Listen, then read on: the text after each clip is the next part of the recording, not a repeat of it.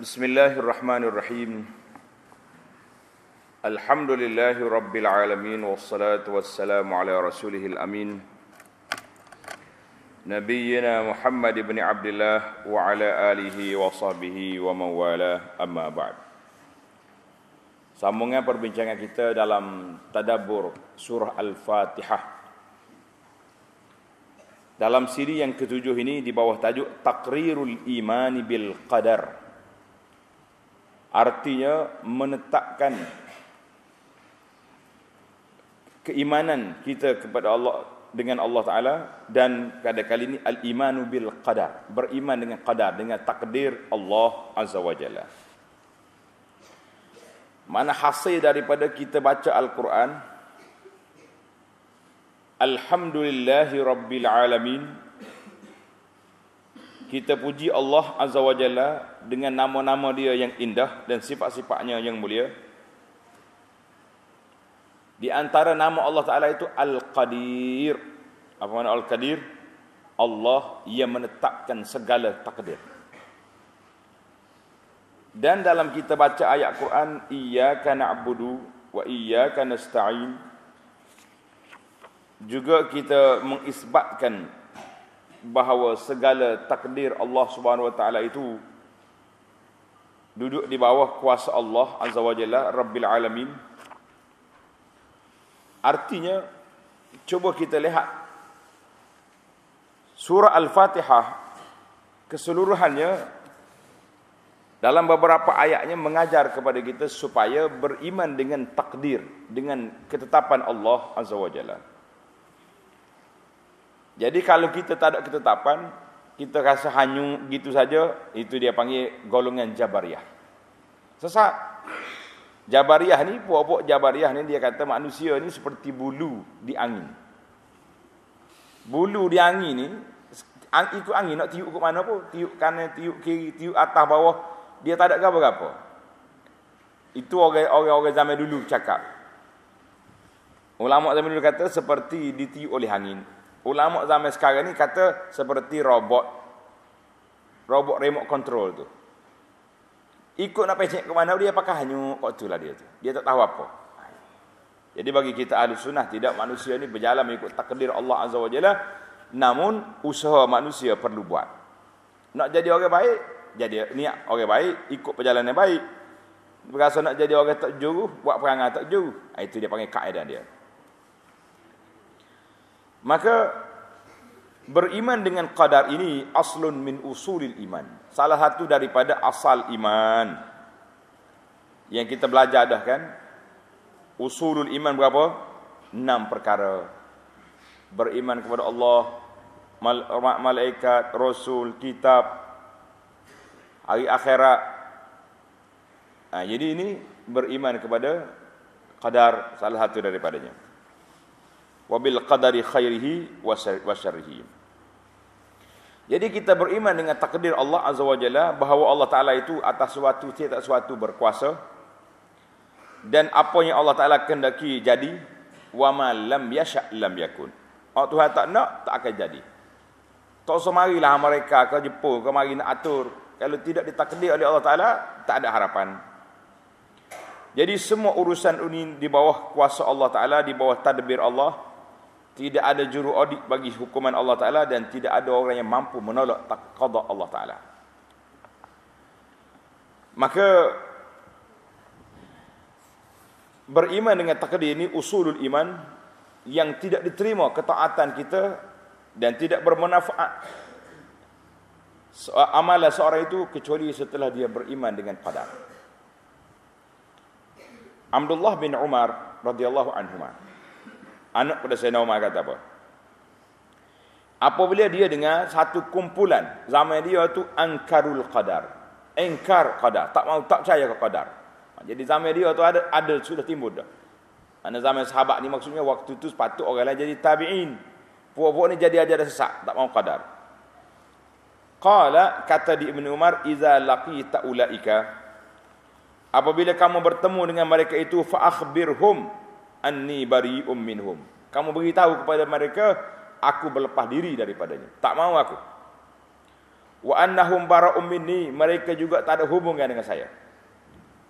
Ha, jadi walladhi yahlifu bi Abdullah bin Umar. Abdullah bin Umar juga bersumpah lau anna li ahadin misla uhudin zahaban fa anfaqahu. Kalaulah mereka ada sebesar bukit Uhud emas. Bukit Uhud ni besar mana panjang dia saja 6 km panjang ah apa jadi? Ma qabilallahu minhu hatta yu'mina bil qadari. Allah Taala tidak terima daripada mereka sehingga mereka beriman dengan qadar. Tak beriman dengan qadar tak usah duduk buah. Dan telah diriwayat daripada ayah dia sendiri, Umar bin Khattab radhiyallahu anhu, hadis Jibril yang panjang ia mari tanya Nabi sallallahu alaihi wasallam. Bandingan iman, bandingan iman kita ni seperti pokok yang laha aslu. Pokok yang ada umbi umbi dia besar yang tak boleh berdiri pokok itu kecuali di atas umbi itu sebagaimana dalam firman Allah taala a'udzubillahi minasyaitonirrajim.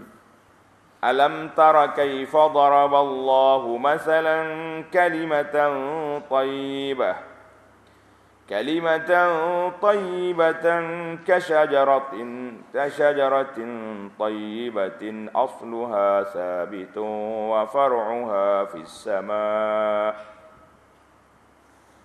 Alam tara kaifa daraballahu masala. Kamu tidak tengok ke bagaimana Allah buat bandingan?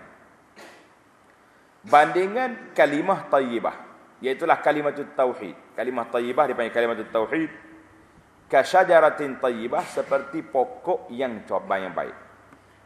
Asluha sabitun, umbi dia tetap teguh di bumi, wa far'uha fis sama dan rantai-rantainya dihandahannya naik ke langit. Nah, ini surah Ibrahim ayat 24. Maksud dia nya Allah Subhanahu wa taala buat bandingan dalam Quran ini iman, iman kita. Iman bandingannya macam pokok yang kuat umbi dia di, di apa ni? Di bumi. Sabit iza qutiya asluha. Kalau ditebang pokok ni daripada umbi tak ada dalam pokok. Apa sebab itulah kalau kita kata kita nak tebal pokok tebal daripada bawah. Kalau tebal daripada dahan orang tak panggil tebal. Orang panggil potong kan? Potong dahan. Kalau kata tebal pokok daripada umbi. Maka apabila iman itu ditebang daripada batang dia, tak ada lah iman. Artinya, kalau kita tidak beriman dengan rukun iman, bermakna orang itu tidak beriman. Ha, ini masalah. Kita belajar dari dulu dipanggil matematik, matematik akidah. Ingat dah? Ha, pelajar kita ni, tak ada. Kalau benda lain, lima tolak satu berapa? Empat. Enam tolak satu? Berapa? Lima. Tapi dalam iman, enam tolak satu berapa? Kosong.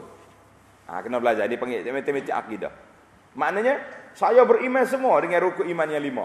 Satu yang enam. Kecuali satu. Tak beriman dengan qadar. Kosong. Tak ada iman orang itu. Itu maksud dia. Asluha sabitun wa Bila tebang satu, tumbuh habis.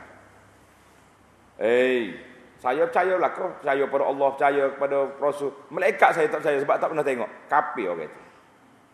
Nampak bahaya dah. Jadi, enam tolak satu apa? Kosong dalam perkara akidah. Dalam perkara akidah. Dalam perkara jual beli dah, enam tolak satu, satu, eh, lima. Nah, itu kena belajar. Dia panggil matematik akidah. Pandai dah? Pandai matematik akidah? Nah, kena ambil ilmu ni. Baik. Bila habis satu, maka lam yabqa iman. Tak ada iman orang itu. Inilah makna qaulillah tabaraka taala, "Wa man yakfur bil iman faqad habita 'amaluhu wa huwa fil akhirati minal khasirin." Siapa dia kafir dengan iman, pakat gugurlah segala amalannya dan dia dari akhirat pada jadi orang yang rugi. Surah Al-Maidah ayat 5. Kerana iman dengan Islam itu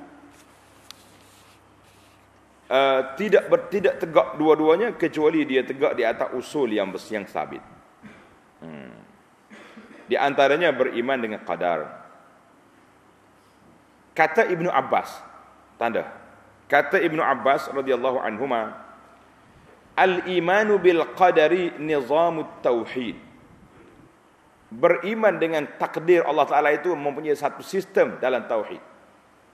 Faman amana billah. Siapa dia beriman dengan Allah wa kazzaba bil qadar tapi dia mendustakan takdir naqada takdzibuhu tauhidahu. Nah saya pendustaannya tadi telah membatalkan tauhid dia. Nah ini bahaya. Bahaya bahawa siapa dia tak percaya kepada takdir tu eh? Ya ikutlah apa takdir-takdir saya punya pasal. La, maka orang ini dikira tidak lagi beriman kepada Allah Azza wa Jalla. Ha, jadi beratlah penyakit itu kan. Menambahkan lagi penjelasan ini iaitulah kata-kata Imam Ahmad rahimahullahu taala al-qadaru qudratullah. Beriman dengan qadar itu menunjukkan kepada kudrat kuasa Allah Azza wa Jalla. Inna Allah ala kulli syai'in qadir. Allah Ta'ala atas siap sesuatu itu berkuasa Maka siapa yang mendustakan qadar Bermakna dia telah mendustai kuasa Allah Azza wa Jalla. Sebab Dia akan jadi satu mazhab lagi dipanggil mazhab dahriyin. Banyak mazhab sesat sama dulu. Anak-anak kita ni kena tahu. Mazhab dahri maknanya Benda tu ikut masa gitu ya. Sekarang ni pun ada juga ni. Orang tak mau sandar benda kepada Tuhan. Contohnya bila berlaku gempa bumi. Bila berlaku tsunami, bila berlaku apa benda dia kata apa? Itu bencana alam. Ada tak ada? Oh berlakunya bencana alam. Dia tak mau kata itu bala daripada Tuhan. Sebab dia tak iktiraf Tuhan. Jadi dia sandar benda itu kepada alam, alam yang bencana kan, bukan Allah Taala yang tetapkan. Ini ini gerakan-gerakan lagu ni kita jangan terperangkap. Kita tak perasan tapi benda itu ada. Ini bahaya. Allahu akbar inna Allah ala kulli syai'in qadir kata Al Hasan Al Basri rahimahullah taala man kazzaba bil qadari faqad kazzaba bil Islam. Siapa dia tolak takdir tolak qadar maka dia mendustakan Islam. Hmm. jadi terdapat banyak ayat-ayat Quran yang menyebut tentang asal beriman kepada al-qadar. Di antaranya kita senarai ajalah al-baqarah 20 innallaha ala kulli syai'in qadir Inna kulla syai'in khalaqnahu biqadar. Al-Qamar 49 Wa kana amrullahi qadaram maqdura. Al-Ahzab 38 Dan terdapat banyak ayat-ayat Quran yang lain. Maka Allah Subhanahu wa taala Jalla wa ala qadirun ala kulli syai' Berkuasa dia menentukan sesuatu. Dan semua benda dalam dunia ini Tidak akan berlaku kecuali dengan iradah Dengan kehendak Allah Azza wa Jalla. Karena Allah Ta'ala lah milik alam ini Dialah yang berkuasa menjalankan apa-apa yang dia nak. Tidak ada la radak la radali qada'i. Tidak ada orang boleh tolak takdir Allah Azza wa Jalla.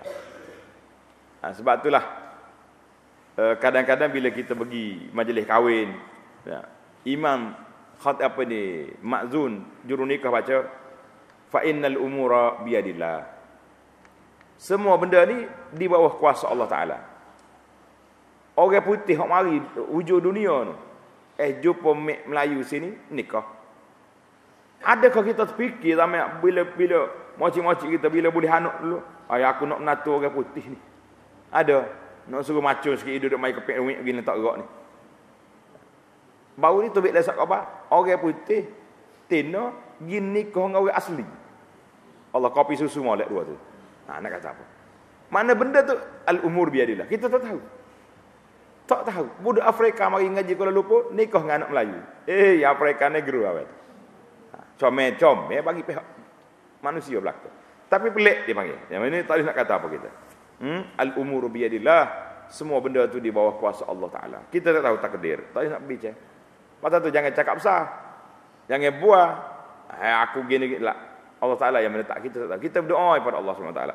Nak jadi manusia baik, nak menjadi orang yang jujur, tak mau berhak kepada Allah Taala kan maka beriman dengan qadar aslun azim min usulil iman dan surah Fatihah itu tuqarriru hadzal asl al azim dalam Fatihah ni ai baru siapa ayat kita ni dalam surah Al-Fatihah menetapkan asal yang besar ini dalam beberapa ayat.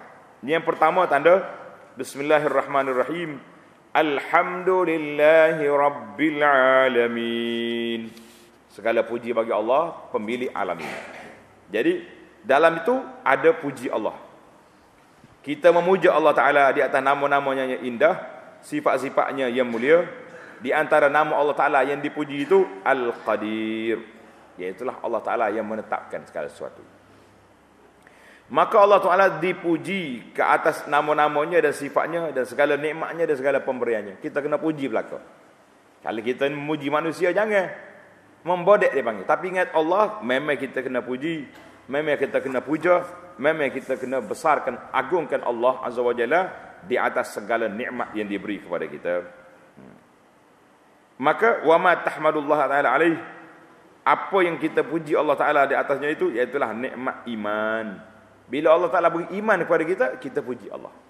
Orang kita beriman, dia puji tak puji kita? Allah tak puji. Dia tahu Allah ada, Tuhan Allah, Tuhan Allah gitu ya. Sambil-sambil Tuhan Allah tabik ke tok peko. Dok ada bakar canok. Nah itu Tuhan Allah lah gitu. Hmm. Wa hadza imanun minka bi qudrat bi qudrat bi, qadarillah. Jadi kita beriman dengan takdir Allah Azza wa Jalla. Hmm. Allah Taala sebut dalam ayat Quran ini walakin Allah habbaba ilaikumul iman wa zayyanahu fi qulubikum. Allah Taala masuk ke hati, dalam hati kita ni sayang kepada iman. Dia hiaskan hati kita dengan iman wa karraha ilaikumul kufra wal fusuqa wal isyan. Dan Allah taala masuk ke hati kita ni benci kepada kafir kepada derhaka dan kepada menderhaki Allah azza wajalla jadi alhamdulillah bila Allah taala bagi benda ni kita pun selamat. Jadi apabila kita kata alhamdulillahi rabbil alamin kita duduk main alih bahasa kak. Segala puji bagi Allah Tuhan sekali alam. Berarti sekatu. Tak lagi. Ingat. Tanda semua ni. Anak-anak pelajar kita ni tanda. Fa'anta tahmadullah ala asma'ihi wa sifati. Bila kita kata Alhamdulillahi Rabbil Alamin. Bermakna kita telah puji Allah Ta'ala dengan namanya, dengan sifatnya, dengan keagungannya, dengan dengan jalal, dengan kemuliaannya, dengan kemuliaan apa ni kesempurnaannya, dengan kudratnya, dengan iradatnya, dengan kuasa dia mentarbir maka falhamdu fihi al-imanu bil qadar. Artinya kita puji bermakna kita telah terima takdir Allah azza wa jalla. Semua benda tu di bawah kuasa Allah. Bila kita kata rabbil alamin Allah taala pemilik alam. Kita beriman dengan qadar layak ni li'anna al-imana bil qadari min al-iman bi rububiyyatillah. Beriman dengan takdir bermakna kita iman dengan ketuanan Allah azza wajalla. Siapa dia tuan alam ini? Allah. Siapa dia pemilik alam ini? Allah. Siapa dia penjaga alam ini? Allah. Jadi maknanya bila kita kata rabbil alamin eh, seolah-olah amanta bi anna Allah azza wajalla rabbul alamin. Jadi nampaklah kita beriman kita telah beriman Allah Ta'ala itu pemilik alam. Kita beriman dengan Allah Ta'ala itu mempunyai kuasa ke atas alam ini. Allahu Akbar. Waktu kita baca Fatihah, terasa atau tak terasa benda ni? Kena bagi rasa. Barulah kita menambahkan khusyuk. Jadi bila kita baca lagi Ar-Rahmanir Rahim. Ar-Rahmanir Rahim. Allah Taala yang Maha Pemurah, Maha Penyayang. Ini juga ada iman dengan qadar. Di mana? Karena kamu mengharapkan rahmat Allah Taala. Bila kita mengharapkan rahmat, ta'rifu annaka faqir. Kita pun tahu kita ni fakir. Kita ni lemah. Kita ni kodi, tak kuat. Kita berhajat kepada Allah Taala, berhajat kepada hidayah Allah Taala. Maka di sinilah kita mendapat minnah. Kita mendapat anugerah, ganjaran, kelebihan, rahmat daripada Allah Ta'ala yang kita tidak mampu berlepas daripada walaupun sekelip mata. Bila kita baca iyyaka na'bud wa iyyaka nasta'in. Iyyaka nasta'in bermakna kita juga beriman dengan qadar maka kamu telah minta tolong dengan Allah ialah yang berkuasa. Wal qadir. Allah Taala yang maha berkuasa atas sesuatu. Menjadi kita minta tolong dengan Allah Allah cantik. Bila kamu kata ihdinas siratal mustaqim ya Allah tunjukkanlah kepada kami jalan yang lurus itu juga iman dengan qadar kerana kamu menuntut hidayah kita minta hidayah petunjuk daripada Allah yang memiliki hidayah. Siapa dia milik hidayah ni? Allah. Allah sebut dalam Quran, "Innaka la tahdi man ahbabta, walakin Allah yahdi man yasha." Allah kata kepada Nabi, "Ya Muhammad sallallahu alaihi wasallam, engkau tak mampu nak beri hidayah kepada orang. Kalau mampu tentulah pak saudara dia Abu Talib orang yang paling rapat dengan Nabi. Orang yang kuat membela Islam, mati dalam Islam. Tapi Abu Talib mati tidak beriman. Dia tahu belakang Nabi bawa tu baik. Pasal tu dia bela Nabi. Orang mari nak kena Nabi, eh Abu Talib kata hamba ada, kawan ada, jangan duk kacau. Tapi Islam tak mau. Dan uh, Nabi uh, suratul Qasas ayat 656 Nabi sallallahu alaihi wasallam apabila ber, memberi khutbah Nabi kata apa? Innal hamdalillah nahmaduhu wa nasta'inuhu wa man yahdihillahu fala mudhillalah wa man yudlil fala hadiyalah. Jadi tu Nabi kata siapa dia Allah Taala sesat tak ada orang beri petunjuk. Siapa tu beri petunjuk tak ada orang boleh sesatkan dia. Jadi itu dia panggil tunjukkan kepada qadar Allah Azza wa Jalla. Hadis ini dalam Muslim. Dalam hadis Abu Zar yang panjang, Allah berfirman, "Ya ibadi, kullukum dhallun illa man hadaituhu." Hei hamba aku, semua kamu sesat kecuali orang yang aku beri hidayah kepadanya. Fastahduni ahdikum. Minta hidayah dengan aku, aku tunjuk pada kamu. Maka bila kita rasa macam ni, kita pun minta dengan Allah Azza wa Jalla. Minta tak minta kita? ihdinas sirat al-mustaqim. Kita minta jalan yang yang lurus. Maka bila kita minta Tuhan bagi sebagaimana dalam hadis ini riwayat oleh Imam Muslim. Kata Ali sayyidina radhiyallahu anhu, Allahumma hdini wasaddidni. Allahumma hdini wasaddidni. Ya Allah hidayahlah kepada aku dan betulkanlah jalan aku. Ini doa semua ni. Dan sebenarnya katanya lagi, Allahumma inni as'aluka al-huda wat-tuqa wal-afafa wal-ghina. Ha. Ini hadis Nabi. Nabi kita ajar kita doa. Allahumma inni as'aluka al-huda. Aku minta hidayah. Wat-tuqa minta jadi orang takwa. Wal wal-afaf jadi orang baik. Wal-ghina nak jadi orang kaya tak saya duduk minta dengan orang. Hmm. Hadis ini juga dalam Muslim. Dan doa Nabi baca kunung Allahumma hdini fi man hadait wa afini fi man afait wa tawallani fi man tawallait. Jadi naknya Allahumma hdini fi man hadait. Ya Allah tunjuklah kepada aku di pada kalangan orang-orang yang engkau beri petunjuk. Ha, jadi jadi doa ni baca kunut ni ingat baik-baik. Yang sebaiknya kunut kita baca seperti yang dalam hadis Nabi. Allahumma hadini fi jangan ditambah. Ha. Bila habis fa innaka taqdi wa la yuqda sampai ke akhir barulah kita tambah doa. Doa apa tu? Doa nazilah. Allahumma ansur ikhwanal muslimin al mustad'afin. Ya Allah berilah bantuan kepada hamba-hambamu saudara kami yang ditindas. Ha, gitu. Jadi kalau tidak campur habis doa kunut dengan doa lain-lain bercampur. Ha. Jadi pasal itulah kita tengok kalau orang Melayu baca Orang panggil rapat dah. Siapa pak inna kata kedisnya ya. Masing-masing baca dah. Baca terus tak apa tidak jadi masalah. Mari orang Arab pula capo kau habis tak tahulah kau. Nah ini macam-macam. Dan dalam doa Nabi SAW, Allahumma laka aslamtu wa bika amantu wa alaika tawakkaltu wa ilaika anabtu wa bika khasamtu. Allahumma inni a'udzu bi'izzatika allati bi'izzatika la ilaha illa anta an tudillani fa antal hayyul ladzi la yamut wal jin wal insu yamutun. Jadi ayat, ayat ni doa ni nabi kita minta biasa dia baca minta hidayah daripada Allah azza wa jalla. Dan doa yang masyhur yang kita baca Allahumma musarrifal qulub sarrif qalbi ala ta'atik. Tuhan yang balik-balikkan hati balikkan hati kita ni di atas taat padamu. Jangan gila, jangan pergi ke tempat lain. Dan di antara doa Nabi yang banyak, ya muqallibal qulub, sabbit qalbi ala din. Jadi semua tu duduk atas landasan mana? Di atas landasan kita nak minta hidayah Allah Azza wa Jalla jangan terpesun kita.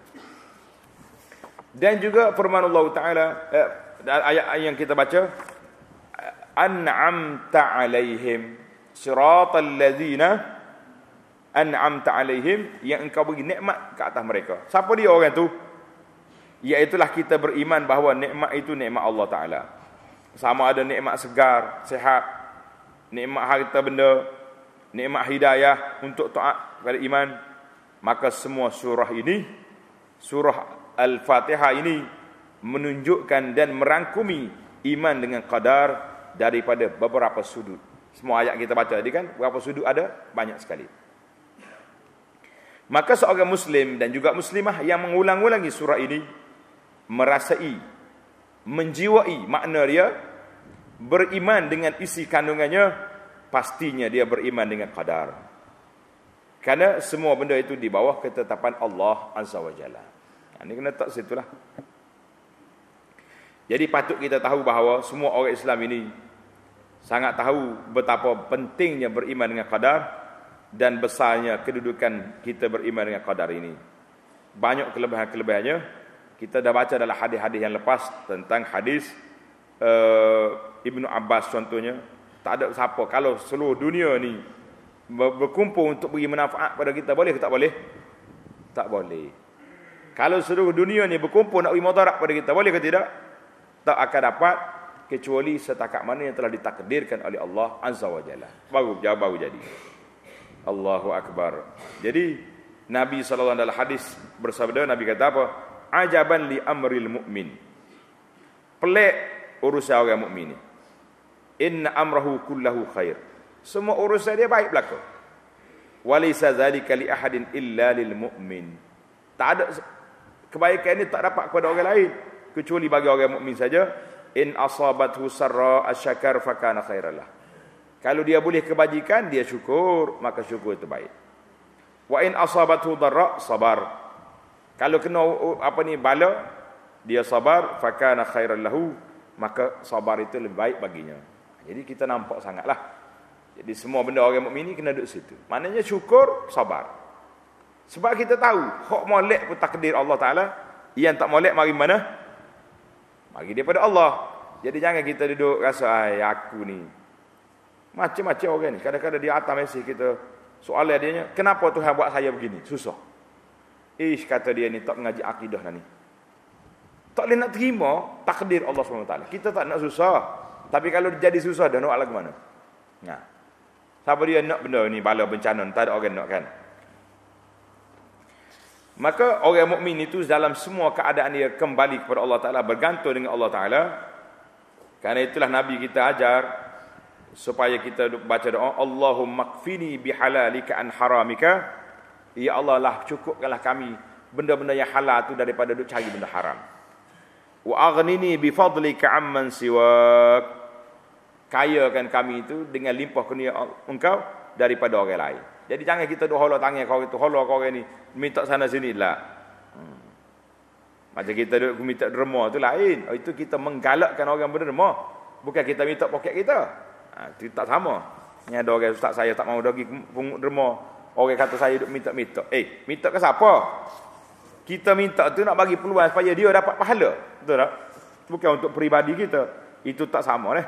Jangan di jangan ditukar ayat kak. Hmm maka orang ini orang telah kembali kepada Allah Taala. Baik. Perhatian. Tak ni pelajar kita ni kak. Di antara yang patut kita kena tahu bahawa bercakap tentang maudhu' al-qadar ini ada dua dua jalan. Jalan yang pertama, orang masuk cakap tentang qadar ini dengan akal dia semata-mata. Dia cakap dengan akal tanpa berpandu pada Quran, maka orang ini akan jadi sesat. Mana kita tak tahu benda-benda ni? Eh? Yang kedua, orang itu bercakap dengan masalah qadar dengan seolah-olah dia mengapa i'tirad, menentang, kritik Allah Taala. Ha, jadi ini masalah. Jadi dua-dua ni, dua-duanya tak betul belaka. Jadi kita kena masuk bercakap tentang qadar dengan qadar Allah dengan takdir Allah Taala ni dengan berpandukan kepada wahyu. Kalau tidak sesak kita. Nabi sallallahu alaihi wasallam sebut dalam hadis Nabi kata apa? Iza zukir ashabi fa amsiku. Kalau ada orang mari cerita sahabat aku, kamu diam.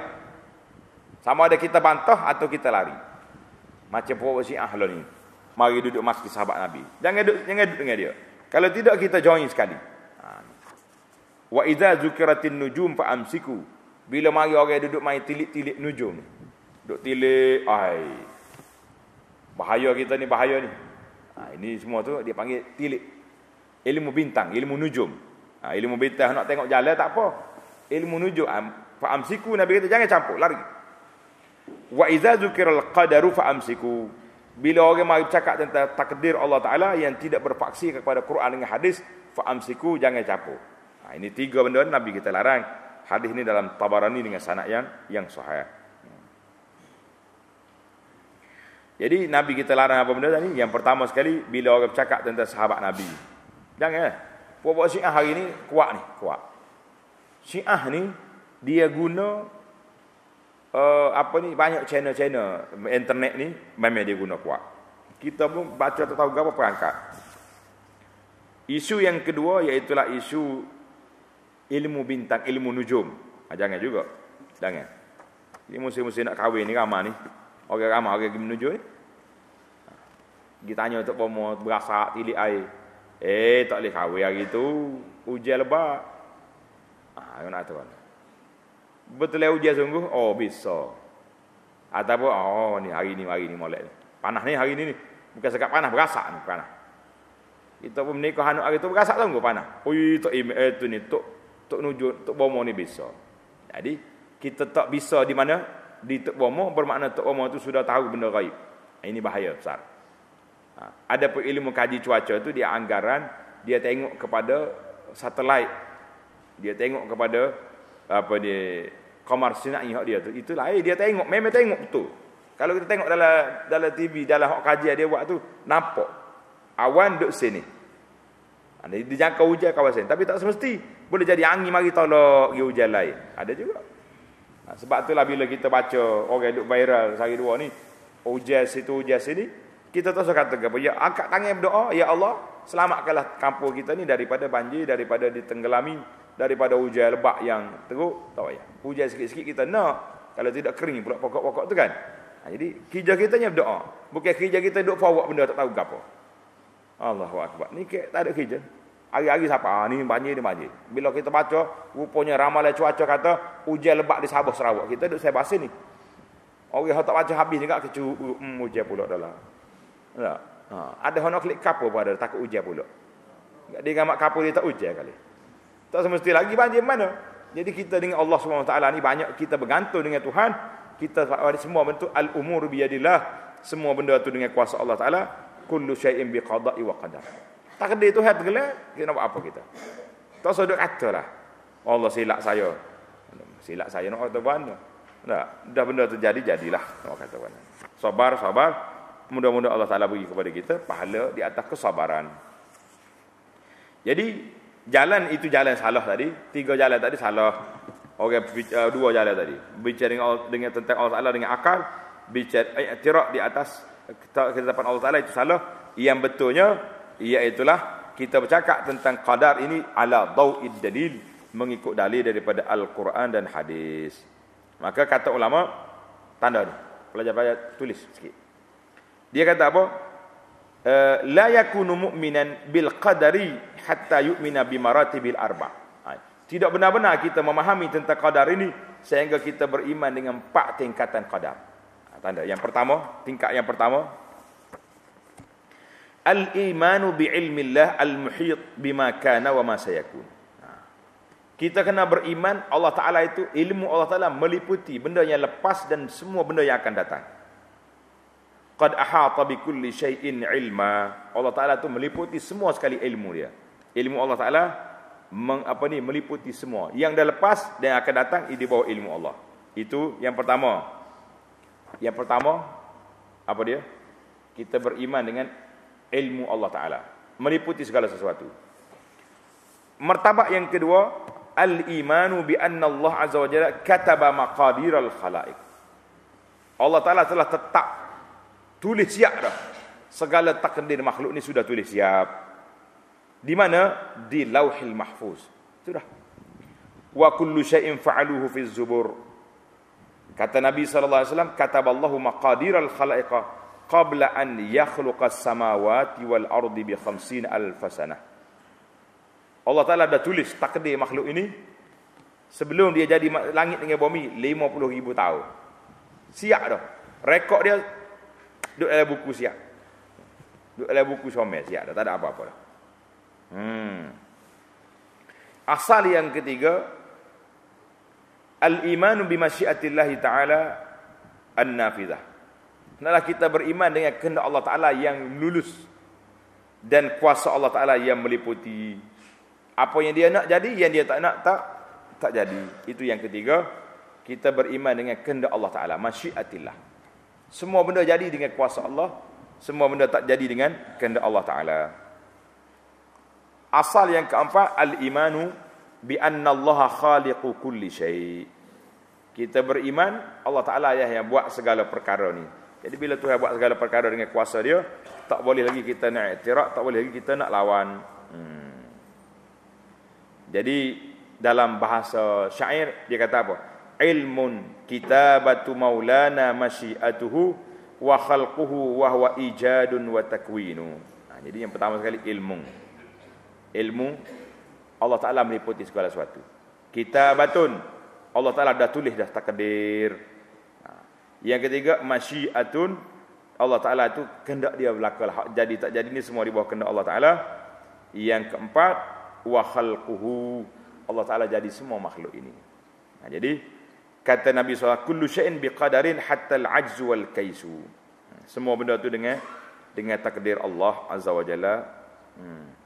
Kata Ibn Abbas, kullu syai'in biqadarin hatta wad'uka yadaka ala khaddika. Semua benda dengan takdir Allah Taala sehingga kalau kita tak tangan pipi tak sini tu itu takdir. Tu itu dah dalam apa mul tak tangan sini. Nak kata. Alhamdulillah. Allahu akbar. Daripada Ali radhiyallahu anhu kata dia kami duduk sekali dengan Nabi sallallahu alaihi wasallam di Baqi. al-Gharqad ada jenazah. Dengar ni. Takut kita sini. Nabi kata apa? Ma minkum min ahadin illa wa qad kutiba maq'aduhu minal jannati wa maq'aduhu minan nar. La ilaha illallah. Nabi kata tak ada seorang kamu ni kecuali sudah ditulis kamu duduk dalam syurga ke duduk di neraka. Faqalu ya rasulullah afala nattakil kalau lagu tu tak payah beramal lah rasulullah kita pakai pakai suruh Tuhan lah nabi kata la i'malu fakullun muyassarun lima khuliqa lahu dalam kamu beramal setiap orang itu dipermudahkan jalan pergi ke mana kalau kita ahli syurga Allah mudah ke jalan nak ibadat. Kalau orang tu ahli neraka wal billah, Allah mudah jalan buat maksiat. Minat benar dia ke maksiat. Allah orang panggil titik ailiu kalau bunyi tempat-tempat maksiat, tempat mungkar. Ha. Hadis ini diriwayat oleh Imam Bukhari dan Muslim dan uh, alhamdulillah. Maka la sa'adata linnas tidak ada manusia yang mendapat kebahagiaan kecuali melakukan beberapa perkara ini. Yang pertama sekali beriman. Kita beriman kepada Allah Taala bi annal abda lahu masyiatun. Hmm? jadi hamba kita beriman bahawa manusia ni ada kehendak dia. Tuhan beri kita kehendak kita tapi kehendak kita ni tak boleh kita buat kecuali kita mesti menuju kepada kebaikan jangan kata aku buat maksiat ni hak Tuhan takdir dah ni jawab dia kenapa lalu betul jadi tanya kenapa tak apa saya eh takdir tu saya beri seperti awak ini. Nah itu itu itu ya jalan mudah dia panggil. Yang kedua, kita beriman bahawa semua tu dengan takdir Allah Taala sebagai dalam hadis Nabi kata apa? Kullun muyassarun lima khuliqalah. Semua benda ni berjalan mengikut apa yang Allah Taala permudahkan. Maka bila kita beriman dengan qadar, mantap ke iman kita dengan ada empat perkara. Yang pertama sekali al-i'timadu 'ala Allah kita bergantung dan tawakal ke atas Allah Taala dan kita serahkan urusan kita ni kepada Allah. Yang kedua, fi'lul asbab. Mesti kita kena buat kerja. Jangan kata saya tak apa dah. Saya serah Tuhan ada pakai duduk tidur tidur sini masjid ni lah. Nak buat apa? Kenapa tak pergi kerja tu? Eh, kalau Tuhan nak bagi makan, kau makan mari. Ha, sedap dia lah gitu. Nyo bagi orang masjid tengok dia duduk belepak lapar dah. Eh, dekah dia tu eh. Jadi dia pun ingat, oh ni Tuhan tak tak payah kerja. Akhir kali jadi malah habis buat kita ni. Hmm. Maka dia kena ambil sebab dan ambil alat-alat yang boleh menyampaikan kita. Maka had, beberapa hadis Nabi kita aja Nabi kata ihris ala ma yanfa'uk wasta'in billah. Hendaklah kamu usaha untuk beri cari benda-benda yang boleh memberi manfaat kepada kamu dan minta tolong dengan Allah Taala. Ini hadis dalam Muslim. Yang kedua, Nabi kata lau antum tawak kuntum tawakkaluna 'ala Allah haqqa tawakkulihi. Kalau kamu betul-betul tawakal Allah Taala dengan benda-benda tawakal, la ruziqtum kama yurzaqut tayr. Kamu akan diberi rezeki sebagaimana burung boleh rezeki. Keluar pagi coceng-coceng lapar, balik petang penuh perut. Muncul lagi, dua kaki lagi bawa wakil kanuk pula. Allahu akbar. Bu. Dah. Hadis itu hadis dalam Tirmizi. Hadis yang ketiga iqilha wa tawakkal. Nabi kata ikat dulu baru lepas, baru tawakal. Ni dak kita tak mutu kita pakai dengan anak poci situ dengan mutu enjin pun hidup, ai tawakal pada Allah Taala. Ha tu tak tu bik kedah tak ada lah kita mutu. Dah tawakal tinggi sangat. Nah, dipanggil iqilha, ikat dulu. Kita tutup kunci ikat eh, kunci baik-baik. Tawakal Allah. Yang ketiga empat, innamal ilmu bit ta'allum. Nabi kata ilmu itu kena belajar. Wal fiqhu bit tafaqquhi, nak jadi ahli fiqh orang pandai tu kena kena belajar dulu. Tak tak kira dia pakai sedar tu pakai jadi gitu sajalah. Itu sajalah muslimin dan muslimat para jemaah sekalian. Tajuk kitanya di bawah an anna minal imani bil qadar kita beriman dengan takdir Allah azza wa jalla wa sallallahu ala nabiyyina Muhammad wa ala alihi wa sahbihi ajma'in walhamdulillahi rabbil alamin jadi dalam dalam surah Al-Fatihah ni ada pula mengandungi doa. Insya-Allah kita kasih baca dalam siri yang ke-8 bayanu makanatid doa menjelaskan kedudukan doa. Ya Tuhan ajar kepada kita suruh berdoa dalam Al-Fatihah sehingga kita diwajibkan baca berapa kali sehari? 17 kali satu hari satu malam insya-Allah. Subhanakallahumma wa bihamdika ashhadu an la ilaha illa anta astaghfiruka wa atubu ilaih wa sallallahu ala nabiyyina Muhammadin wa ala alihi wa sahbihi ajma'in. Walhamdulillahi rabbil alamin.